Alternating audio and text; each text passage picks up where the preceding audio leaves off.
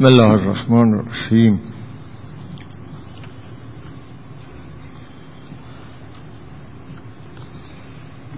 سلام عرض می کنم خدمت خانم ها و آیان گرامی.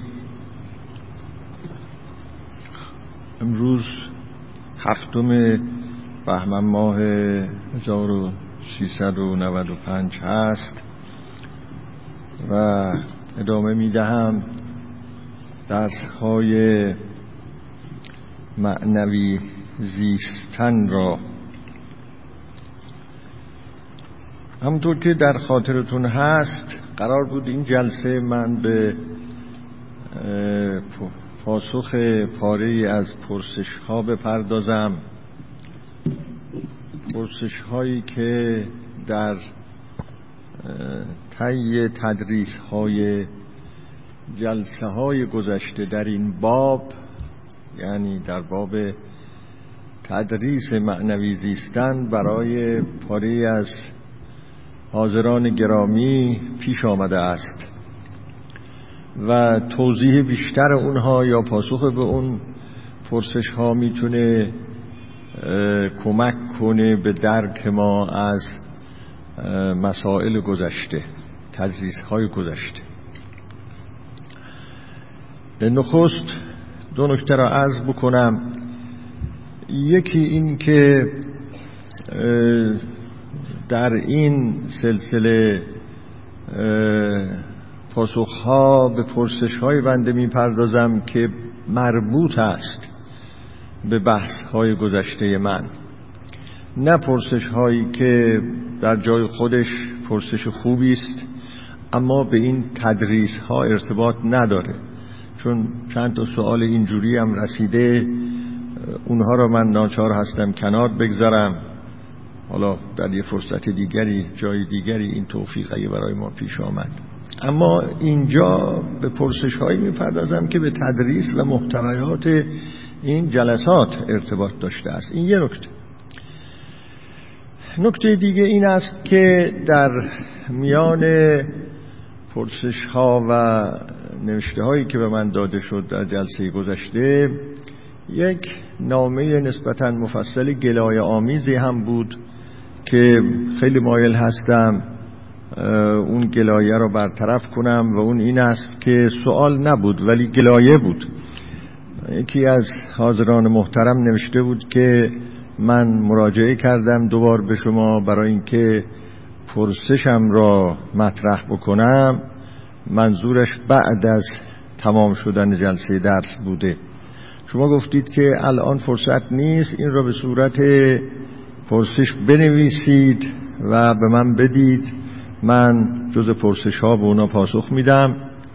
بعد نویسنده نوشته است که در حالی که من دیده بودم که شما به بعضی پرسش های دیگر هم که همینجا سر پا از شما پرسیدن زمان گذاشتید و جواب دادید. و بعد یک حدسی زده بود. حدسش این بود که من فکر می‌کنم این برای خاطر تفاوت مثلا وضع لباس پوشیدن من با لباس پوشیدن بعضی دیگران بود که شما به طور ناخداگاه در ذهنتون بر اثر سوابق تربیتتون مثل که مثلا میل دارید به پاره ای از لباس ها توجه بیشتری کنید به پاره از لباس ها توجه کمتر کنید از این قبیل مسائل. و بنابراین شما بدجوری خودتون رو با عملتون روایت می‌کنید در به این تعبیر.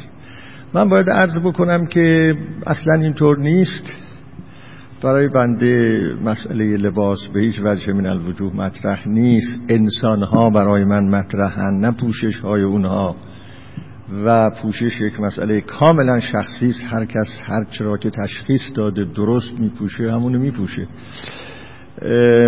شاید یه سوء فهم از این بابت پیش آمده که اون نویسنده گرامی دیده که من وقتی میام پایین با بعضی ها سر پا با میستیم حرف می‌زنیم. باید خدمت ایشون عرض بکنم که کلیه کسانی که بعد از تمام شدن جلسه بنده با اونو حرف می‌زنم الزاما سوال مطرح نمی کنند که شما از دور دیده باشید که من با اونا وایستادم حرف زدم. پاری از دوستان مطالبی دیگه مطرح می‌کنن قرائه دیگه می‌ذارن موضوعات دیگه میگن و من ممکنه یکی دو دقیقه وامیستم مثلا به اونا پاسخ میدم.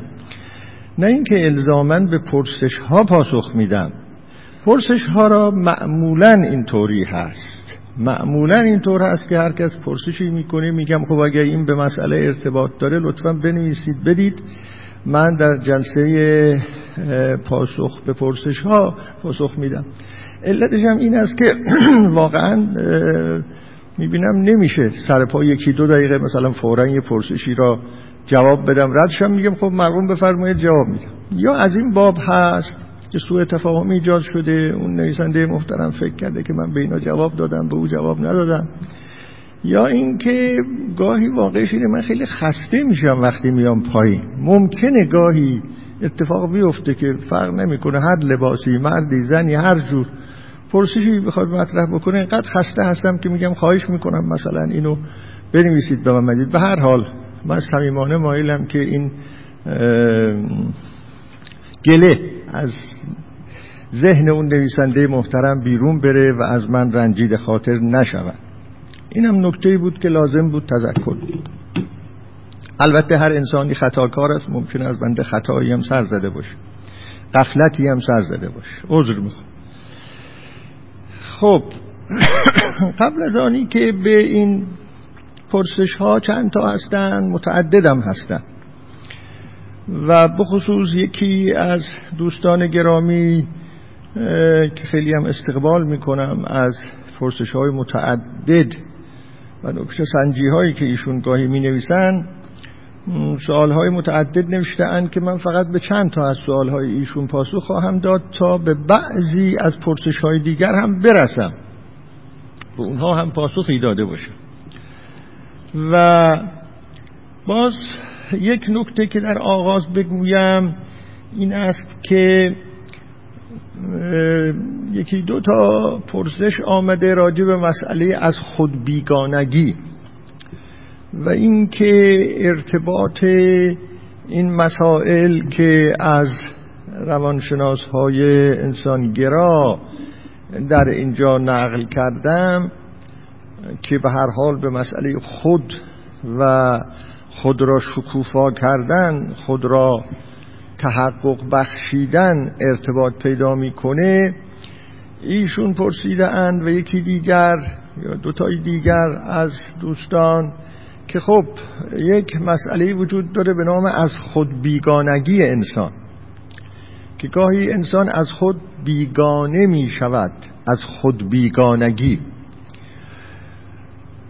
این مسئله از خود بیگانه شدن انسان در جاهای مختلف و نزد متفکران متفاوت مطرح شده است. هم در روانشناسی ها مطرح شده هم نزد متعلهان مطرح شده که انسان گاهی از خود بیگانه میشه. درست با همین تعبیر از خود بیگانگی. این یک واژه است یک اصطلاح هست. و هم به خصوص یک دوره ای نزد مارکسیست ها این تعبیر خیلی شایع بود از خود بیگانه شدن انسان. سوال شده که اینجا که این همه از خود صحبت میشه در روانشناسی و هومانیستی ارتباط این مطلب با اون مسئله از خود بیگانه شدن انسان و اون آرزه چی هست؟ اولا عرض بکنم حالا اینو بگم بعد. با توجه به اینکه این سوال یه سوال مهمی است که ما مرتبا در اینجا میگیم از خود بیگانه از به خود رسیدن خود را محقق کردن زندگی اصیل کردن خود را واقعی ساختن. خب آیا اون ارتباطش با اون از خود بیگانگی چیه؟ این مسئله مهمیه. و از طرف دیگر بهتر هست که با اینکه در جلسه های پیشین شاید سی و چند جلسه قبل یکی دو جلسه درباره این مسئله خود من در اینجا صحبت کردم و تعبیرهای این گونه آوردیم در خود زیستن با خود زیستن اونگونه که خود می‌خواهد اونگونه زیستن. و همچنین این سوال هم که پیش آمد ارتباطش با مسئله از خود بیگانگی چیست؟ به نظرم آمد من در آینده پس از آنی که این ویژگی هایی را که دارم از مازلو در اینجا نقل می کنم ویژگی های انسان های در حال رشد پس از آنی که این به پایان رسید که نمی‌دونم دو سه جلسه شاید طول بکشد یک جلسه اختصاصا باز می‌خوام درباره خود صحبت کنم. آیا انسان خود دارد؟ یا اصلا انسان خودی ندارد؟ و اگر تدقیق بیشتری بکنیم چه می‌تونیم بگیم درباره این خود؟ و مکتبهای انسانهای دانای بشریت پاره از متفکران بزرگ بشریت درباره این خود چی گفتهاند؟ یک جلسه می‌خواهم صحبت کنم. شایدم بشود دو جلسه.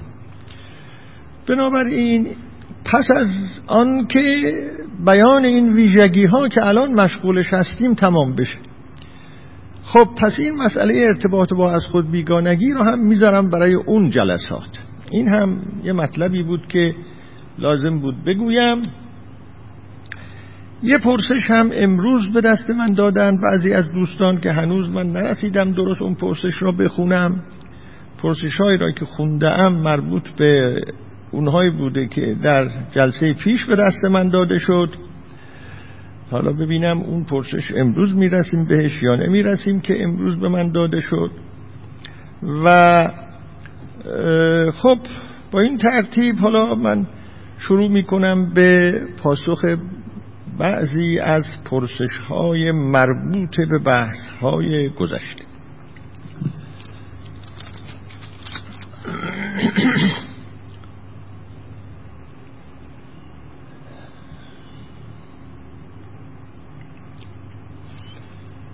ولی قبل از آنی که قبل از آن که باز به این پرسش ها بپردازم یک نکته را هم باز توضیح بدم. و اون اینی که دوستان ببینید مطالبی که اینجا گفته می شود نظرهایی است. همین. چه در این تدریس چه در تدریس های قبلی که من داشتم تحت عنوان هرمنوتیک و فلسفه زبان یا حتی قبل از اون بحث های خدا راز جهان. من هیچگاه با لحن این است و جز این نیست حرف نمی‌زنم. هر مطلبی را که عنوان می کنم هر موضوعی را که عنوان می کنم می گویم که در این باب چه نظرهایی هست. اون نظرها یا نظریه ها ممکن است نظرها و نظریه های فلسفی باشه. ممکن نظرها و نظریه های الهیاتی باشه. و یا انسان شناسانه باشه روان شناسانه باشه. اونقدر نظرها و نظریه ها و استدلال های مربوط به اونها و تبیین های مربوط به اونها در ابواب مختلف دانش و تفکر بشری زیاد شده است امروز در عصر حاضر که در هیچ بابی از ابواب نمی شود ادعای یقین کرد و اون یقین را اثبات کرد که درست است.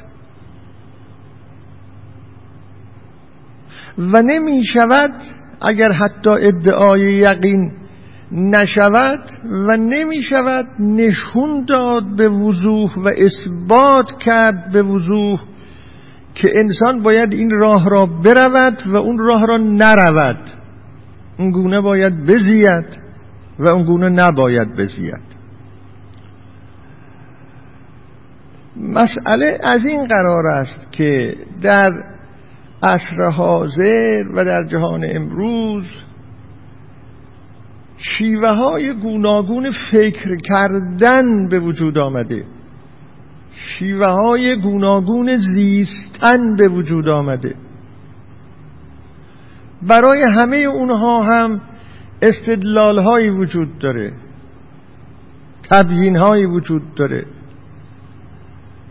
بسیار کم است اون چه تمام انسانیت روی اون توافق داره امروز. بسیار بسیار کمه. یا متفکران بشر روی اون توافق دارن دانایان بشر روی اون توافق و اجماع دارن. بسیار بسیار کمه.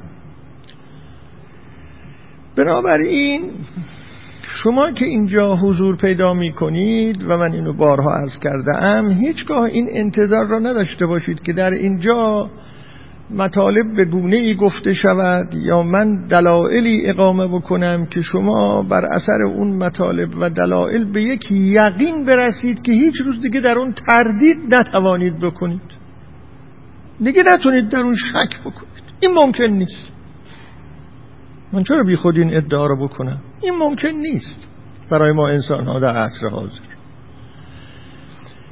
چون اینطور هست در واقع شما که اینجا حضور پیدا می کنید یک نوع اعتماد به من می کنید که اینجا حضور پیدا می کنید یعنی چه؟ هم اون هویت واقعی کار خودمون رو در اینجا توضیح بدم یعنی شما با توجه به اینکه مکتب های گوناگون وجود داره انواع زیستن ها وجود داره انواع فکر کردن ها وجود داره و چه بسا در کشور ما هم جلسه های دیگری هم تدریس های دیگری هم وجود دارن که اون انواع تفکرهای دیگر را یا انواع زیستنهای دیگر را دارن توضیح میدن. یه کسی هم هست یه نوعی از تفکر رو داره توضیح میده و یه نوع خاصی از زیستن رو داره توضیح میده و اسم اون زیستن هم زیستن معنوی یا زیستن معناگراست. تفکر معنوی یا تفکر معناگراست که شاید این تعبیر معناگرا زیستن رساتر از معنوی زیستن هم باشه. انسان هایی که می‌خواهند معناگرا بزیان در زیستنشون معنا تجربه بکنن. داره توضیح میدی که این چه جور زیستنی است و این چه جور تفکری است. شما تصمیم می‌گیرید که در این شرکت کنید به این گوش کنید. اینه داستان. نه اینکه اینها غیر از اینها حرفای دیگه وجود نداره. خیلی حرفای دیگه وجود داره. ولی این تصمیم شماست. حالا به هر دلیل. یه سبک سنگینایی کردید. شاید با اون نیازهای درونیتون بیشتر می‌خونه. شاید یه تارهای خاصی را در وجود شما به حرکت در میاره. شاید یه پرده هایی را از جلو چشم شما کنار می‌زنه. خوشتون میاد یا لذت می‌برید علاقه دارید یا رو گوش کنید. و بعد یه روزی هم ممکنه من بپرسم که خواهش می‌کنم بنویسید به بنده بدید ببینم اینا رو گوش کردید. چه اثری در شما گذاشت؟ چی شد؟ همونطور که من هر چند وقت یه بار یه چنین پرسش هایی را از حاضران جلسه می کنم در این حد قضایا را ببینید. نه چیزی بیش از این. چون من در پاره ای از نوشته ها و پرسش ها هنوز می بینم که پاری از دوستان تصور می‌کنن که اینجا مثلا یه جلسه هست که اگر کسی اینجا شرکت بکند فرض بفرمایید اثبات خواهد شد که آیا خدا هست یا نیست. اثبات خواهد شد که آیا ما به دین علاقه داشته باشیم یا نداشته باشیم. چیزی اثبات خواهد شد چیزی ابطال خواهد شد. این جلسه هم تو جلسه ای نیست. اینو دوستان بدون خب وقتی اینطور هست و نظرها و نظریه ها گفته میشه بر این نظرها و نظریه ها که گفته می شود نقدهایی وارد هست. اگر من اینجا روانشناسی هومانستی را از قول یکی از بنیانگذاران معروفش بیان می کنم نه اینکه این آخرین سخن است نظریات مازلو. یا روانشناس های هومانیست نه این آخرین سخن نیست. بر اونها هم نقده هایی وارد شده است. از اطراف گوناگون از سوی مکتب های گوناگون. اصلا کدام نظر و نظریه هست که بر اون نقد وارد نشده باشه در طول تاریخ انسان؟ بدانید صد درصد بدانید اگر کسی بگوید من نظریه ابراز می کنم که هیچ نقدی بر این وارد نیست یا جاهل است یا فریب می‌دهد. یکی از این دوتاست هیچ تردید نکن. یا جاهل است یا فریب می‌دهد. مستمعین خودش را مخاطبان خودش را. مرید می‌خواد بساز و الا انسان موجود متفکره. و چون انسان موجود متفکره هر نظری را میشه نقد کرد هر نظریه رو میشه نقد کرد. اصلا ما با این گفتنها و نقدها و پرسیدنها و پاسخ گرفتنها زندگی می‌کنیم انسانهای متفکر. چیزی بیش از این انتظار نداشته باشید. بنابراین بر این بحث ها هم دوستان نقدهای وارده و اینها به عنوان بحث. اما اینکه ممکنه بعضی از دوستان دیدم از پاره از نوشته هاشون اینطور برمیاد که حالا که ما وارد بحث این سخنان روانشناس های هومانیستی شده ایم سوال های مطرح شده که گویی من دارم در اینجا روانشناسی هومانیستی تدریس می‌کنم. باید بگم همه انواعش را همه نقدها را به اون نقدها پاسخ بدهم نه برادران و خواهران نه آقایان و خانم اصلا قضیه این نیست. اصل اون موضوعی که ما در اینجا تعقیب می‌کنیم معناگرازیستنه هر نظر و نظریه‌ای که بتواند ممکن باشد توضیح مطالبی از اونها برای ما روشن کند که معنا گرازیستن یعنی چه من از اون استفاده می‌کنم. من از اون استفاده می‌کنم. کمک می‌گیرم. برای توضیح این که ما داریم اینجا چه کار می‌کنیم. نظریات پاره ای از روانشناس های انسانگرا هم همینطور هست. اگر من پاره ای از مطالب اونها را در اینجا می‌گویم نه از این باب هست که من می‌خوام این رشته روان من روانشناس نیستم که این تدریس بکنم و اینجا هم دانشگاه نیست. در تدریس های دانشگاهی داستان از این قرار است که دانشجو به هیچ وجه نباید اعتماد کنه به استاد. به هیچ وجه. نه چه نباید اعتماد کنه به این معنا که مسئله این نیست که این استاد نظری را از میان نظریه های گوناگون انتخاب کرده و داره برای ما اینجا تو اونجا باید گفت آقا هر نظریه نقد داره اگر گفتی نقدش هم بگو. اگر نظریه را بگویی و نقدش رو نگویی تدریس و ناقص انجام داده ای اما اینجا چنین وضعیتی نیست. اینجا ما یه جمعی هستیم مثل اینکه یه کمی به اصطلاح طرز تفکرهامون نیازهای درونیمون به هم شباهت هایی داره. نشستیم با هم یه گفتگوی می‌کنیم در حول حوش این که معناگرایی چیه و مثل که همه علاقه مندیم معناگرا زندگی کنیم و الا حضور پیدا نمی کردید شما در اینجا؟ اینکه حضور پیدا کردید می‌خواید ببینید این چیه؟ علاقه دارید. و بعد اینو پرورشش میدیم گفتگو می‌کنیم. از هر چیزی کمک می‌گیریم برای توضیح این برای بیان این برای روشن کردن این برای خودمون. و من در آخر این رو هم به شما عرض بکنم. خب کسانی هم هستن می‌گوین که اصلا این جور بحث ها فایده نداره. فقط باید فلسفه را خوند. و سلام. و سلام. فقط باید فلسفی زندگی کرد. من همچون عقیده ندارم. فلسفی میشه زندگی کرد؟ معناگرا هم میشه زندگی کرد. این هم اینو زندگیه. این هم زیستنه و ارزش این کمتر از اون نیست. اعتبار این کمتر از اون نیست. و حتی می‌خواهم بگویم اونهایی که فقط به فلسفی زندگی کردن دعوت می‌کنن چشمهاشون رو به نظر من روی هم گذاشتن و انسانیت انسان و زیست انسانی رو یه خورده ساده گرفتن. ساده می‌گیرن. خیال می‌کنن با تفلسف و با استدلال همه پرسش های انسانیت انسان پاسخ داده میشه نه نمیشه. در کنار فلسفی زیستن و پرسش های فلسفی و به اصطلاح تفکر نقاد این مسائل وجود داره. معناگرا زیستن تمایل انسان به معنا که یه نوع خاصی از زیستنه. این هم بخشی از قضیه است به استدلال نداره این. این مثل این میمانه اگه می‌خوام مثال مثل این میمانه که کسی تشنه است شما یه آب گوارایی جلوش می‌ذاری میگی آقا میل کن این آب تشنگی شما را برطرف می‌کنه بخور ببین برطرف می‌کنه یا نمی‌کنه. این استدلال نیست. یه کسی گرسنه است. شما یه غذایی جلو او می‌ذارید میگید خواهش می‌کنم از این غذا میل کن ببین گرسنگی تو را برطرف می‌کنه یا نمی‌کنه. این استدلال نیست. اون باید بیازماید.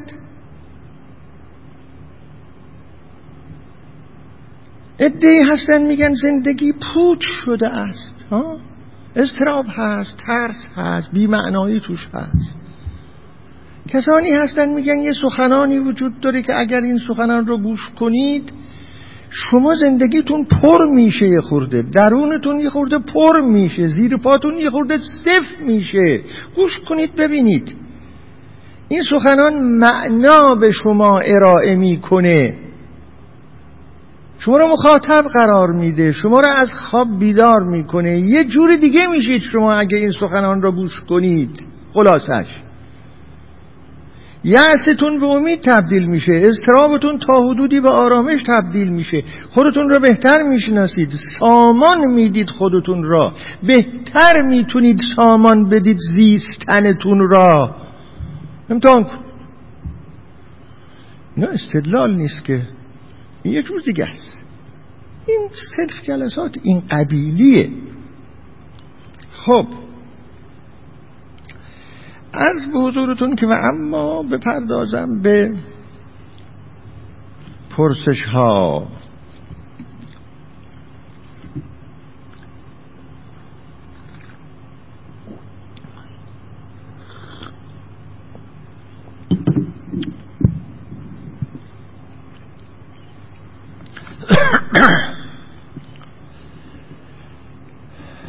از حضورتون که یکی از دوستان گرامی که سوالهای زیادی نوشته من فقط چند تاشو عرض می‌کنم نوشتن که یکی از ویژگی های انسان در حال رشد در واقع اونی که من گفتم معطوف بودن به مشکل و حل مسئله. ذکر شد. گفتیم که مازلو می‌گوید انسانهای در حال رشد به مشکلات و حل مسائل معطوف هستند و نه به خودشون معطوف باشند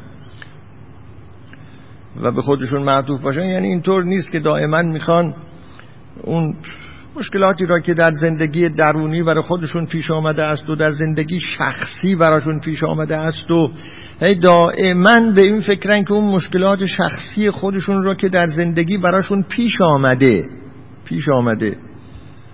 در ارتباطاتشون در مسائل مالی و اقتصادیشون و هاکذا و هاکذا خانوادگیشون اینطور نیست که اینها تمام هم و غمشون صرف حل اینها باشه بلکه به مشکل و حل مسئله معطوف هستند. بعد چه در زندگی فردی و چه در زندگی اجتماعی؟ زندگی فردی هم اگر مسائل دارن مشکلات دارن نه اون مشکلاتی که ذکر شد. یعنی بیشتر فکرشون معطوف اون نیست بلکه درونی وجودی مشکلات شخصی وجودی خودشون. استراب های خودشون ترس های خودشون یعصه های خودشون امیدهای خودشون. خب بعد گفته شد که البته مشکلات واقعی نه مشکل نما یا شبه مسئله ها بله این آمد که اینها به شبه مسئله ها نمی پردازن به شبه مشکل ها نمی پردازن برای اونها چه در مسائل اجتماعی اون چیزی که مشکلات واقعی جامعه است به اون می‌پردازن. اونهایی که مسئله های واقعی جامعه هست به اونها می‌پردازن. اون چی که مشکل واقعی و مسئله واقعی خودشونه به اون می‌پردازن. فرق گذاشتیم بین مشکل واقعی و مشکل نما و مسئله واقعی و مسئله نما.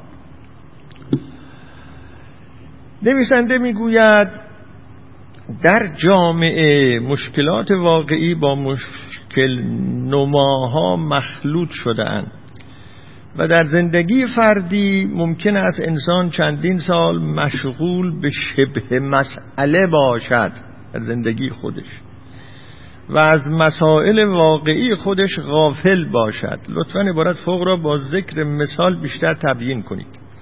یعنی در واقع نویسنده می‌خواهد بگوید که ما چگونه می‌تونیم چه در ارتباط با شخص خودمون و چه در ارتباط با جامعه مشکلات واقعی را از مشکل نماها و مسائل واقعی را از مسئله نماها تشخیص بدیم. خلاصه حرف. ارز کنم که پاسخی که کوتاه باید به این سوال بدم این است که دوستان ببینید مسئله یعنی پرسش. مسئله یعنی پرسشی که وجود داره. و اون چیزی که پرسشی که اصیل است. این که کدام پرسش؟ مشکل هم همینطور باز. مشکل یعنی اون چیزی که باید حلش کرد اون موضوعی که باید حلش کرد. چه در مقام نظر و چه در مقام عمل. گره.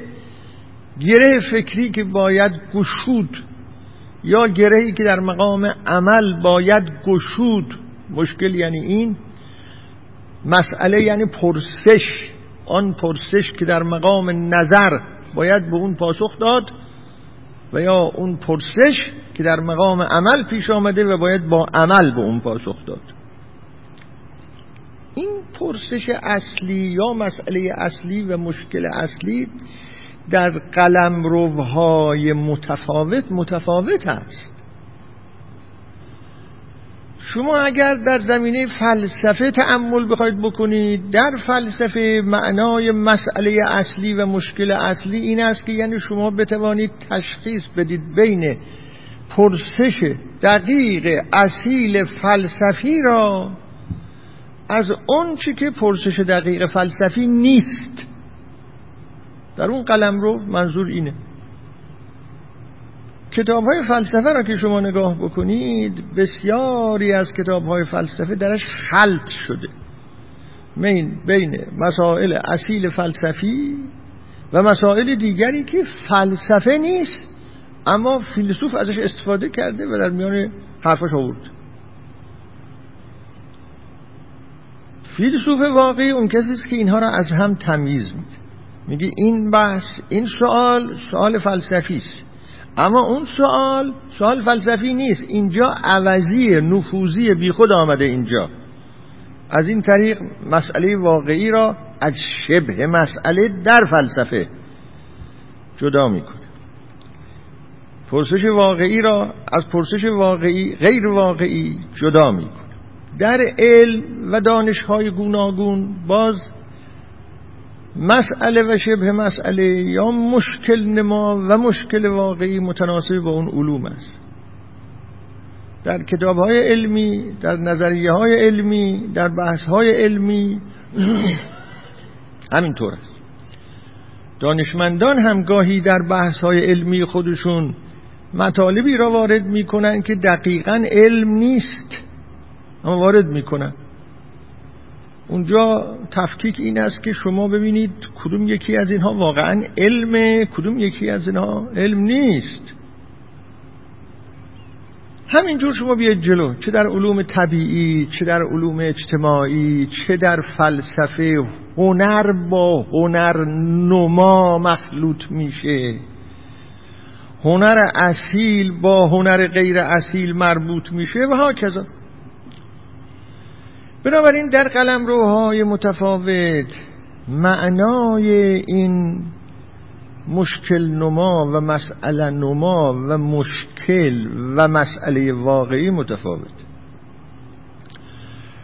اونچه که در اینجا ما بحث می‌کنیم و روانشناس های هومانیست اونو میگن و در بحث های معناگرا ما دنبال اون هستیم مسئله نما و مشکل نما و تفاوت آن با مسئله و مشکل واقعی در معناگرا زیستن است.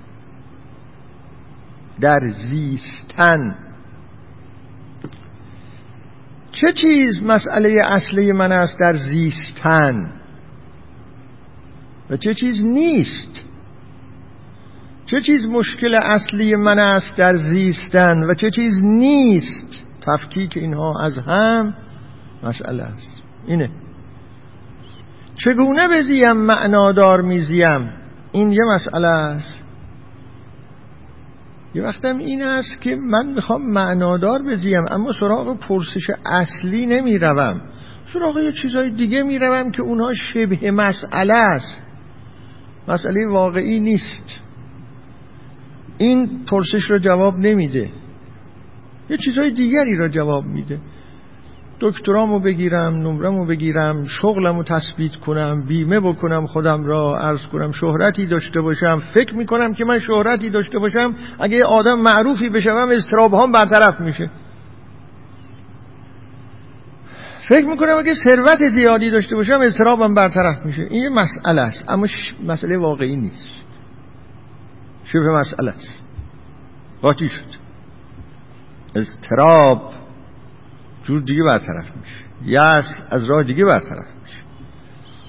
و به همین جهت آدمای زیادی هستن که اینها رو همینجوری فکر می‌کنن که ناآرامی ها چجوری برطرف میشه و میرن دنبال یه چیزایی. بعد از یه عمر اون وقت آدم می‌فهمه که نه عوضی رفته نه اضطرابی برطرف شد نه یعسی نه هیچی. خب بنابراین اینجا در ارتباط با چگونه زیستن و معنادار زیستن است اینکه اینها را چگونه می شود از هم تشخیص داد؟ خب این کار ساده ای نیست. اینکه آدم بتونه تشخیص بده که من آیا مشغول شبه مسئله هستم یا مشغول اصل مسئله هستم؟ این کار آسانی نیست. مقدمات لازم داره اگه بخوایم در اینجا بحث بکنیم که آدم چگونه می‌تواند تشخیص بدهد که عمدهترین مشغله هاش در زندگی مشغول بودن به مسئله ها و مشکلات واقعی زیستن خودشه یا نه؟ این یه جدولی لازم داره یه دستوراتی لازم داره تست هایی لازم داره این. تست داره این کار به این سادگی نیست. آدم چگونه می‌تونه به این پی ببره؟ چون که خود آدم هم گاهی گول می‌خوره. دیگه می‌دونید که اینجا نمی‌تونم من وارد اونها بشم. همین مقدار خدمت شما عرض می‌کنم که این تکنیک خاص خودش رو داره و مطالعات خاص خودش رو داره. آدم باید وارد بشود پیش یک درمانگری هم برود پیش یک اهل دردی هم برود یه انسان شناسی هم برود که اون انسان شناس هم نه اینکه کلی گویی کند کلی گویی ها مسئله رو حل نمیکن. شخص رو مطالعه بکنه این شخص رو هم کاری که الان روانکاو ها می‌کنن مشاورهای روانی می‌کنن این آدم رو مطالعه کنه. فتدانی که یه مقداری این آدم رو مطالعه کرد بهش بگه آقا تو مشغول مشکلات و مسائل واقعی خودت هستی یا مشغول با شبه مسئله ها هستی؟ سخت است تشخیص دادن این. کار آسونی نیست. البته بعضی ها اونقدر سرشون به سعی می‌خوره که خودشون عاقبت یواش یواش پزشک خود, خود, خود تعلیم دیده میشون اینم هست. اما وقتی که پاس زیادی از عمر برطرف شده است. خوشا به حال اونهایی که از آغاز به جوانها عرض می‌کنم از آغاز حواسشون رو به این مسئله جمع بکنن. ماها عمری ازمون گذشت تا یه ذره فهمیدیم که چقدر عوضی رفتیم. از آغاز جوانی اگر آدم حواسش جمع بکنه که این مسئله ها و شبه مسئله ها و مشکل ها و غیر مشکل ها را از هم تشخیص بده کمتر ضربه می‌خوره کمتر روحش زخمی میشه کمتر این روحهای زخمی و روانهای زخمی شده به زودی التیام پیدا نمی کنند سخت است التیام اینها. این که هی میگن که قدما به ما می‌گفتن قدر جوانی را بدونید منظورشون این بود. که شما اون راه معنا زیستن و درست زیستن را از جوانی بیاموزید و بدانید که این است. من فقط در اینجا می‌تونم یه توصیه بکنم. و بدانید که این اصل که می‌گویند خواهی نشوی رسوا همرنگ جماعت شد صد درصد غلط. همرنگ جماعت شد صد درصد غلط. اینو بدون به جوان ها عرض میکن این نیست. جوری زندگی کن که کسی بدش نیاد. جوری زندگی کن که فلان کس خاطرش مکدر نشه. جوری زندگی کن که کسی باهات دشمن نشه. جوری زندگی یعنی چه؟ یعنی اصلا صبح که از خونه داری میای بیرون حواستو جمع کن که بی تفاوت باشی. هر که پیش آمد خوش آمد. هر جور خواستن همونطور زندگی کن. هر جور خواستن همونطور پاسخ بده که متاسفانه ما الان اینجوری داریم اغلبمون زندگی می‌کنیم بر اثر فشارهای اجتماعی که وجود داره. این درست نیست. آدم باید یه مطالعه در خودش انجام بده یه خورده با خودش خلوت بکنه یه خورده واقعا بیشینه ببینه چه جوری داره زندگی می‌کنه. کجاهای وجودش میلنگه؟ معنا داره یا نداره؟ همینجوری زندگی می‌کنه روزمره زندگی می... چه جور داره زندگی می‌کنه؟ خلاصه. حسابشو برسه. این همون محاسبه نفسه.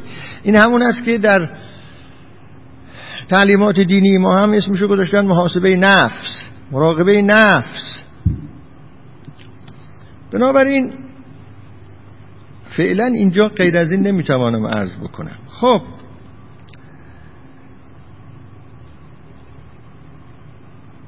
یک جمله دیگه هم عرض بکنم خدمتتون. شاید بتوانم یک معیار هم در اینجا به شما بدم. اون معیار این است که در واقع عرض به حضورتون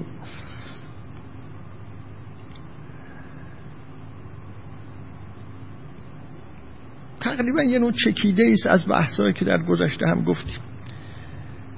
مسئله واقعی و مشکل واقعی هر آن چیزی است که با معنا گرازیستن من سر و کار دارد. منو توانا می‌کنه به دست آوردن آن یا پاسخ دادن به آن یا حل کردن آن منو توانا می‌کنه که به معنادار بزیم. خب؟ و معنادار زیستن یعنی زیستن خود را ارزشمند تجربه کردن. اینها را در گذشته هم گفتیم دارم تکرار می‌کنم. زیستن خود را ارزشمند تجربه کردن. ارزشمند آدم زیستن خودش رو ارزشمند تجربه کن. ارزش قائل باشه برای زیستنش. به اینجا برسه نه اینکه مصنوعی ارزش قائل باشه ها. نه به این معنا که بگویند خودکشی حرام است چون گفتن خودکشی حرام است من میزیم. نه این نمی‌خوام اینو نمی‌خوام بگم. واقعا احساس ارزش بکنه در زیستن خودش. همونطور که انسان گرسنه وقتی روی میز آشپزخونه یک بشقاب غذا می‌بینه اون ارزش داره برای این. تلقین نیست. به حکم کسی اون ارزش نداره. واقعا براش ارزش داره. چون از مرگ نجادش میده از گرسنگیش نجات میده. زیستن آدمی اینطور براش ارزشمند باشه. که اون وقت ارزش رو وقتی تحلیل می‌کنی خیلی چیزها توشه. یه تحلیل بکنی. قداست هم توشه. حرمت هم توشه. پاکیزگی هم توشه. ارزشمندی یعنی محترم زیستن. زیستن خودش برای خودش محترمه. پس یعنی زیستن ارزش داشته باشه. به اینجا که می‌رسه قضیه یه جمله دیگه اضافه می‌کنم. اینا به یه معنا تکرار گذشته هاست اما همینجا مفیده. یعنی چه ارزش داره زیستنم؟ یعنی یعنی به حقیقتی رسیده است که می‌تواند بگوید من برای خاطر اون حقیقت میزیم. اینجوری ارزش پیدا می‌کنه. من میزیم چون اون حقیقت هست. به اینجا برس. ازم برای خودم نمیزیم که. خیلی بحث ها اینجا هست. الان نمی‌تونم من اینو باز کنم. به وضعیتی رسیده باشه به درکی از جهان رسیده باشه به درکی از عالم رسیده باشه به درکی از هستی رسیده, رسیده باشه. به درکی از حقیقت رسیده باشه که بتونه بگه که من میزیم چون حقیقت هست. و این مراتب داره دوستان تصور نکنیم که خب این خیلی به نظرتون الان ممکنه فانتازی بیاد و خیلی رویایی بیاد و اینجور چیزها. اما این مراتب داره. مراتب بالا پایین داره. شدید و ضعیف داره.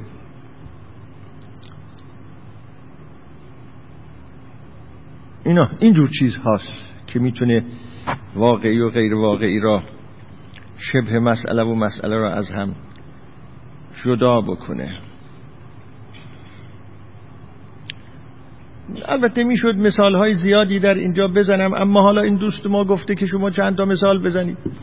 مثلا حالا ما در زندگی آدم های دیندار شبه مسئله و مسئله یه مثال خدمتتون عرض می‌کنم نیایش. نیایش یک حقیقت. یک کار است. مسئله و شبه مسئله داره. مشکل و مشکل نما داره. مسئله واقعی مربوط به نیایش این است که نیایش چیست؟ من در نیایش دارم چه کار می‌کنم؟ این پرسشه. چه کار دارم می‌کنم در نیایش؟ درست است اصلا نیایش؟ مهم است نیایش؟ تکونی می‌خورم با این نیایش؟ چرا دارم این کار می‌کنم؟ لغو است. اینا مسائل اصلیشه. مسئله نماها چیه؟ مسئله نماها این است که به این ور کج شدم یا به اون ور کج شدم. از مخرج گفتم حروف را از مخرج نگفتم. چند بار باید بکنم؟ اینا شبه مسئله هاش به اینا که معطوف بشود آدم به شبه مسئله معطوف شده. اون مسئله رو بخواد دنبال کنه که دارم چه کار می‌کنم آخه؟ اون میشه مسئله اصلی نیایش. همه مسائل اینطور. شما می‌دونین که این و این گرفتاری و تفاوت نگذاشتن بین مسئله و شبه مسئله مشکل و غیر مشکل در همه زمان ها بوده. در قرآن هم آمده است که یه عده میگن که رومونو به کدوم طرف بکنیم؟ به بیت المقدس بکنیم؟ به کعبه بکنیم؟ به کجا بکنیم؟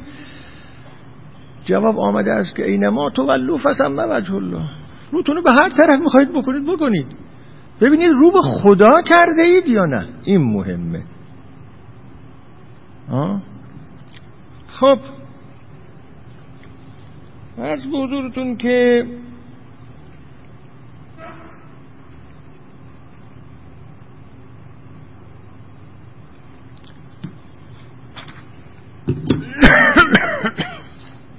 در جایی باز آمده بله اینم یکی از پرسش های مهمه. در قسمتی از بحث گفتید که فلسفه علم اخلاق معناجویی حقیقت جویی مشغله ما انسان هاست مشغله ما انسان هاست ما بدون اینها نمی‌توانیم زندگی کنیم. در این رابطه پاره از فیلسوفان هندی می‌گویند این مطلبی است که من نقل کردم اینجا. انسان اونقدر تنهاست که برای برطرف کردن وحشت تنهایی سر و صدا به پا می کند یادتون است که اینو از پاری از فیلسوفان هندی نقل کردم که میگن این همه اینها برای برطرف کردن تنهایی است. آدمی معرکه درست کرده شعبده بازی می‌کنه برای خودش. خودش برای خودش رقاصی می‌کنه تا از تنهایی رها بشه. اینه هستن تفکرش. اونقدر تنهاست که برای برطرف کردن وحشت تنهایی سر و صدا به پا می کند و این سر و صدا همون درست کردن فلسفه و عرفان و دیگر موارد است. نویسنده می نویسد به نظر بنده در روانشناسی دین معنای فوق به گونه دیگر بیان می شود طبیعت انسان به گونه است که این اون گونه دیگر. به گونه است که برای رفع محدودیت ها و نقایص خود و برای ادامه زندگی و بقای خود و مواجه شدن با پدیده مرگ دست به خلق معانی می‌زند. خلق معانی. اینجا عنایتی هست روی این خلق ها. یعنی این معانی که ما در اینجا میگیم معناگرا زندگی کردن و معطوف به اون معناها زندگی کردن و با معنا زندگی کردن اینها همه مخلوقات خود انسان هست. ما این معناها را جعل می کنیم خلق می کنیم به این معنا. که از اضطراب رها بشیم از ترس رها بشیم از چی رها بشیم. اون معناها مانند چی؟ مانند امر قدسی، جاودانگی، هستی مطلق، خیر مطلق و مانند اینها. این مفهوم ها را درست می‌کنیم. این معناها را, معناها را درست می‌کنیم و به اینها پناه می‌بریم یا از اینا آویزان می‌شویم به اصطلاح. نویسنده می نویسد که این همون عبارتون اخرای اون چیزی است که فیلسوفان هند گفتن که انسان اینها رو درست کرده تا از وحشت تنهایی خلاص بشه و با اینا مشغول بشه. با مشغول بودن با اینها نفهم اصلا چه خبره و چقدر بی است همه جا و توهیست همه جا. بعد نویسنده می نویسه حالا که این طور است در واقع اینو مسلم می‌گیره که خب اون فیلسوفا که اونجوری می‌گفتن که این دینشناس ها هم که اینجوری میگن بعضی از روانشناسان دین که پس حالا که اینطوره پس از حزم این مطالب موضع انسان چگونه می‌تواند باشد؟ خب اگه اینطوره ما چه موضعی داشته باشیم؟ می‌بینین دیگه یه سوال خیلی جدیست دیگه. آ دو تا شق دو تا فرض میاره. آ. بگیم اصلا حقیقتی نیست که به دنبال حقیقت حقیقت ها باشیم. شیرین است این کلمه حقیقت. کدوم حقیقت؟ خلاصه حرف. تا بعد حالا بگی که حقیقت حقیقت ها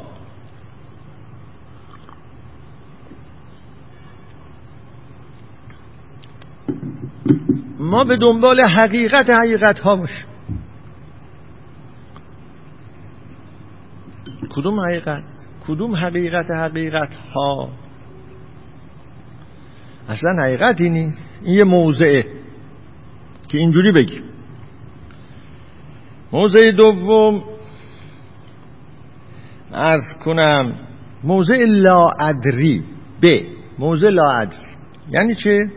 بگیم چون ما در زیستن جهان خود یا در زیست جهان خود محبوس هستیم در این مورد نمی‌توانیم قضاوت کنیم. لا ادری نمی‌فهمم آقا نمی‌فهمم. تمام هیچ. ساکت. پس یا نفی کنیم. این مثلا حقیقتی نیست. یا بگیم که نمی‌فهمم. هیچ نمی‌فهمم و بعد ایشون نمیشه و احتمالا مواضع دیگری هم هست. من می‌خوام اینجا اضافه بکنم که بله یه موضع دیگر هست که حالا من اون رو توضیح خواهم داد اما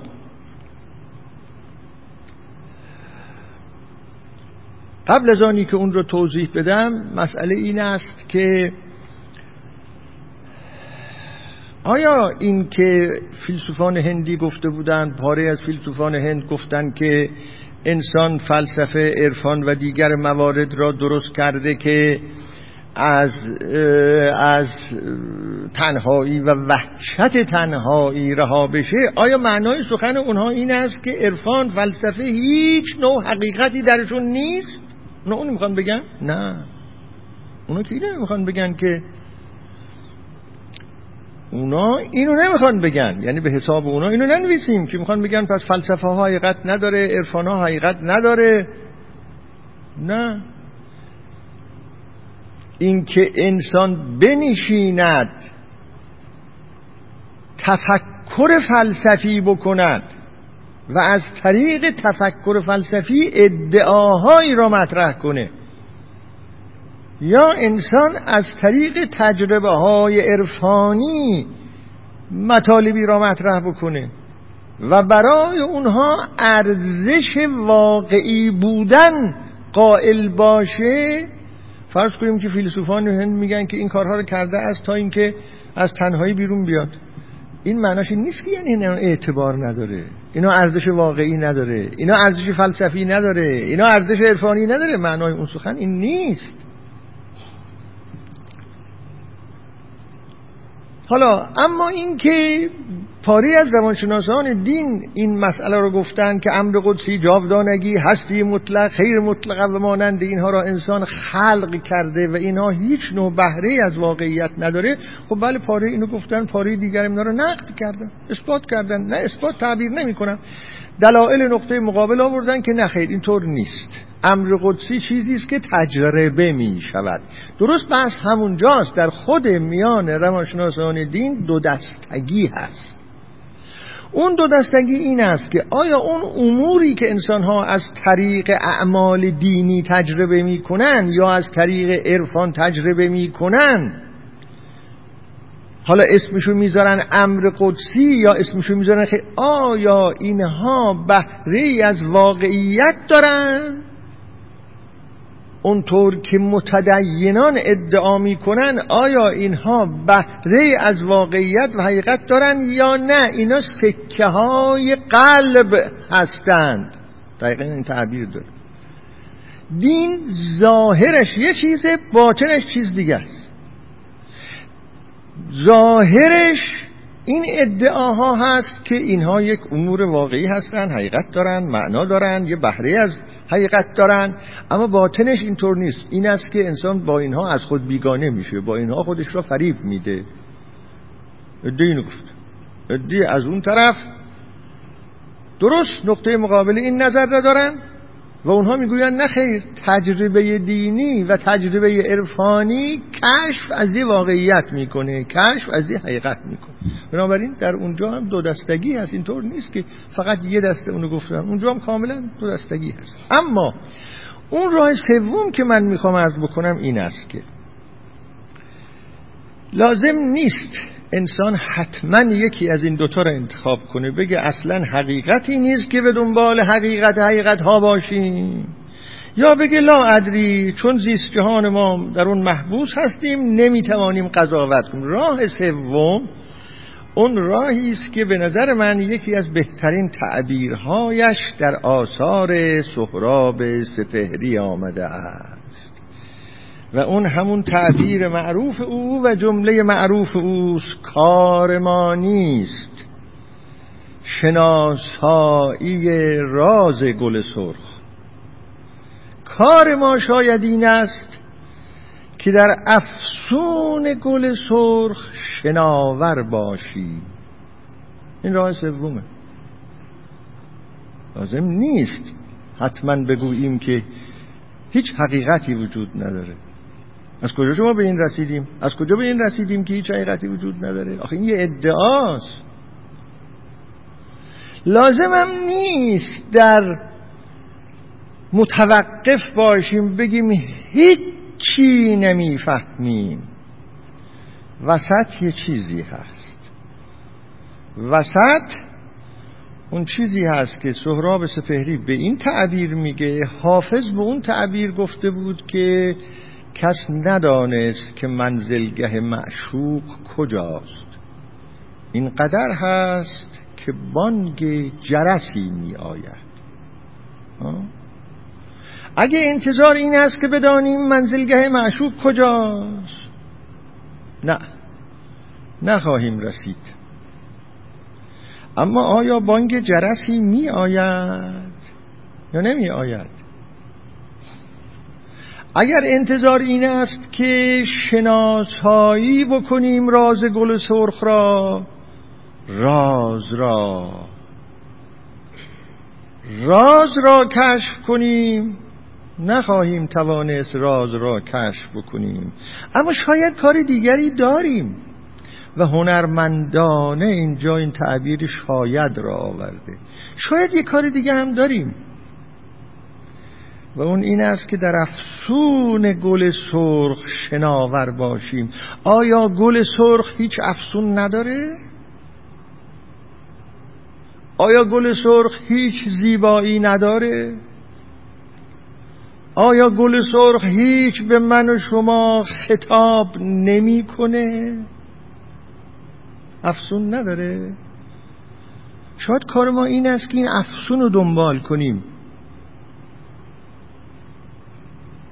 در افسون گل سرخ. یا شاید کار ما دویدن در پی آواز حقیقت است. اینم یه تعبیر دیگری است از او. به حقیقت نمی رسیم اما آیا حقیقت آواز نداره.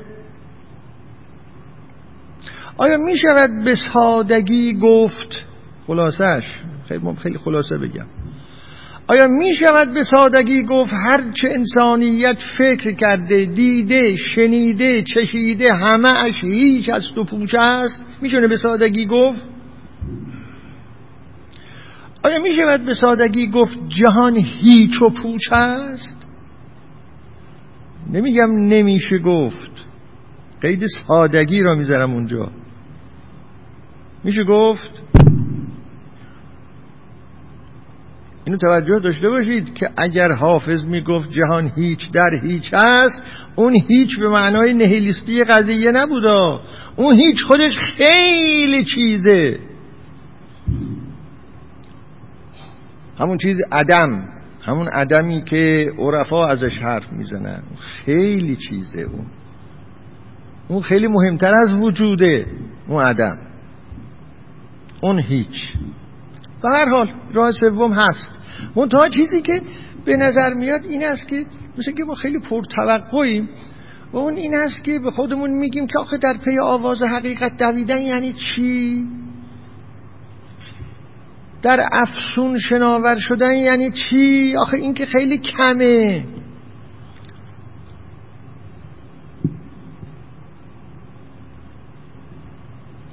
اگر حافظ می‌گوید که وجود ما معمایی است حافظ که تحقیقش فسون است و فسانه. اونجا میگه خب گفته دیگه اینو. اون فسون و فسانه یعنی چی؟ آخه اگر فسون و فسانه معناش این است که یعنی هیچی چرا اینقدر انسان ها می‌خوان به که این فسون و فسانه یعنی چی؟ آیا هیچ چیز ما را جذب نمی‌کنه؟ آیا هیچ چیز با ما سخن نمی‌گوید؟ این آسا اینطوری.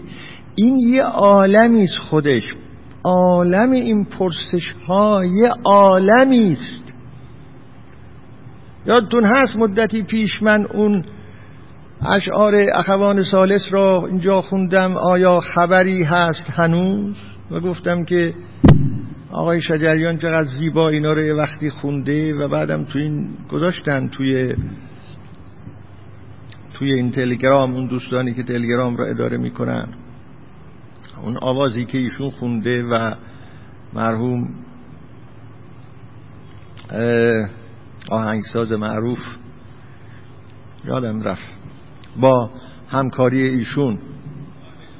آی مشکاتیان. بعد خیلی زیباست اون قطعه. تو تلگرام هم هست. می‌تونید اونجا گوش کنید. آیا خبری هست؟ امروز خطاب به قاصدک قاصدک داری میایی چی و می‌روی؟ پر کشیدی داری میری. آیا میری جای خبری هست؟ آیا خبری میآید؟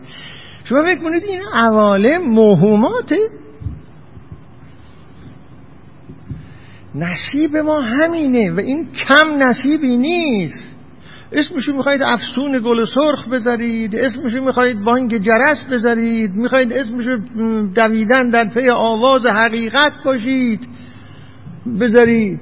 ما قافلیم از اینکه بس که تو ذهن ما کردن که همه چیز یقینیه همه چیز باید یقین برسید باید قطعی بشه باید چون زیستن در این عوالم لذت بخشترین و معنادارترین زیست هاست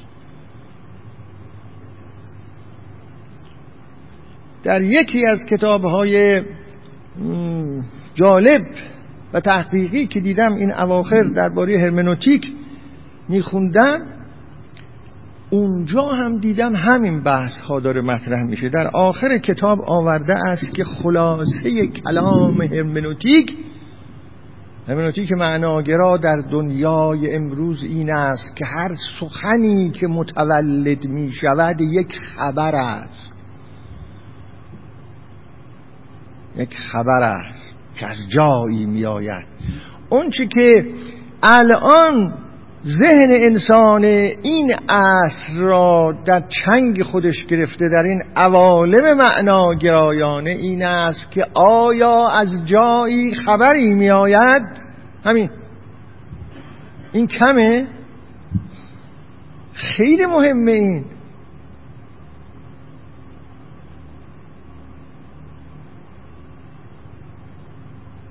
خبری می آید خب این اینه. الان وضعیت انسان اینه. با این مسئله مشغوله. گذشت اون زمانی که می‌گفتن ما مقدماتی را در کنار هم میچینیم اون مقدمات یقینی هستند و ما را به نتایج یقینی میرسونن گذشت این حرفها و این انتظارها.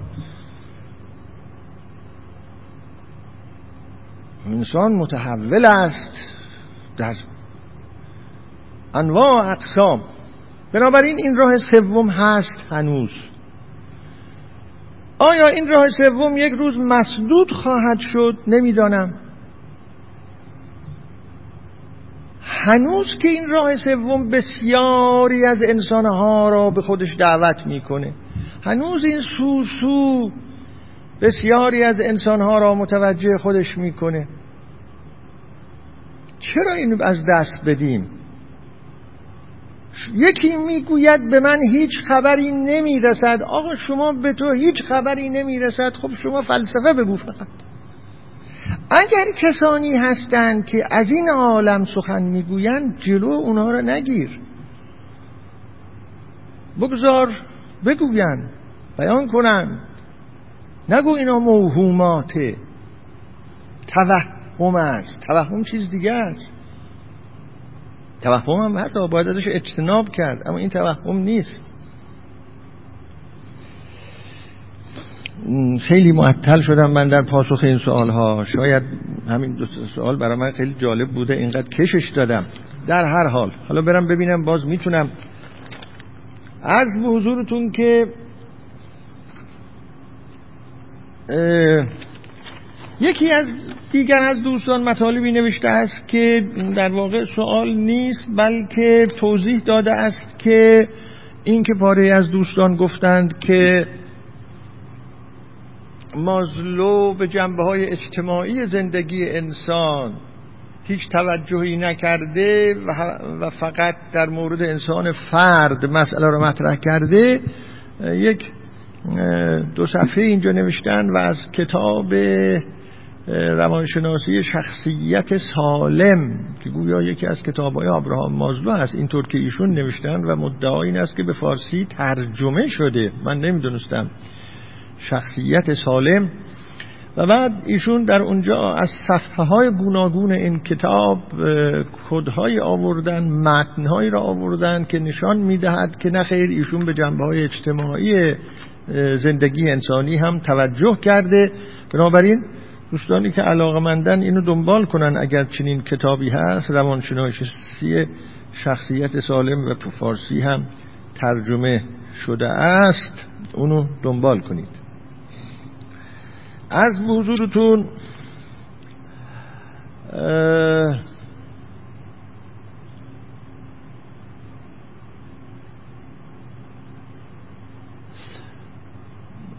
بله یکی از دوستان یک پرسشی کرده است و اون این است که دو سه تا پرسش داره ایشون اما من اونهایی که مربوط به بحث های گذشتمون نیست اونها را می‌ذارم کنار. یکی از سوالهای ایشون مربوط است تا حدودی به این بحث های گذشته اونو می‌خونم پاسخ. آیا می‌توانید در مثال از تجربیات پایداری که به اصل و اساس انسانیت مربوط است و بین ما و انسانهای اعثار مختلف مشترک است و سبب فهم یکدیگر ببخشید اینم رفت جایی و سبب فهم یکدیگر و فهم انسانهای اصرهای متفاوت میگردد. بعد این یه سوالی است که در ارتباط با کتاب هرمنوتیک کتاب و سنت کرده ایشون. که من در اونجا از یه سلسله اصول فهم مشترک صحبت کرده ام بعد ایشون میگن که آقا اون اصول فهم مشترک رو می‌تونید چند تاشو بشمرید. من نمی‌دونستم. این هم باز به بحث ما در اینجا مربوط نیست. می‌ذارم کنار. مربوط به اون کتاب به هرمنوتیک مربوطه نه به این بحث ها و دو سوال دیگه هم که این دوست ما کرده اند باز به همین بحث فعلی ما مربوط نیست. از کنم که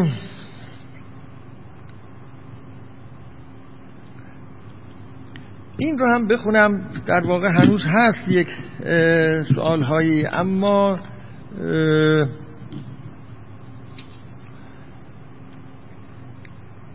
یک دوست دیگری نوشته اند که روانشناس هایی که نقد کرده اند کارهای مازلو را از جمله این مطلب را نقل کرد نقد کرده اند که این نیازهایی که آقای مازلو اینا را به صورت سلسله مراتب در جدول مشخص کرد نقد کردن که نه اینا را مراتب درست کردن درست نیست.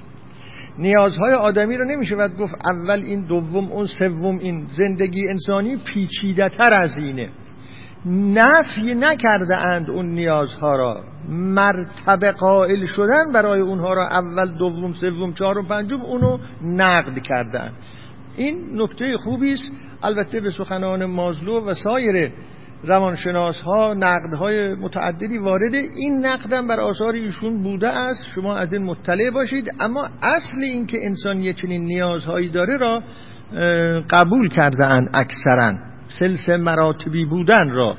بسیار خوب. اینم استفاده ای کردیم از این. شما هم از این مطلع شدید.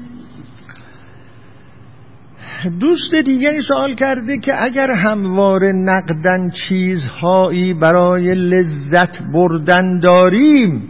یادتون هست گفتم که ویژگی های این انسان ها این است که از همون چی که دارن لذت می‌برند. خیلی دنبال چیزهای جدید نیستن.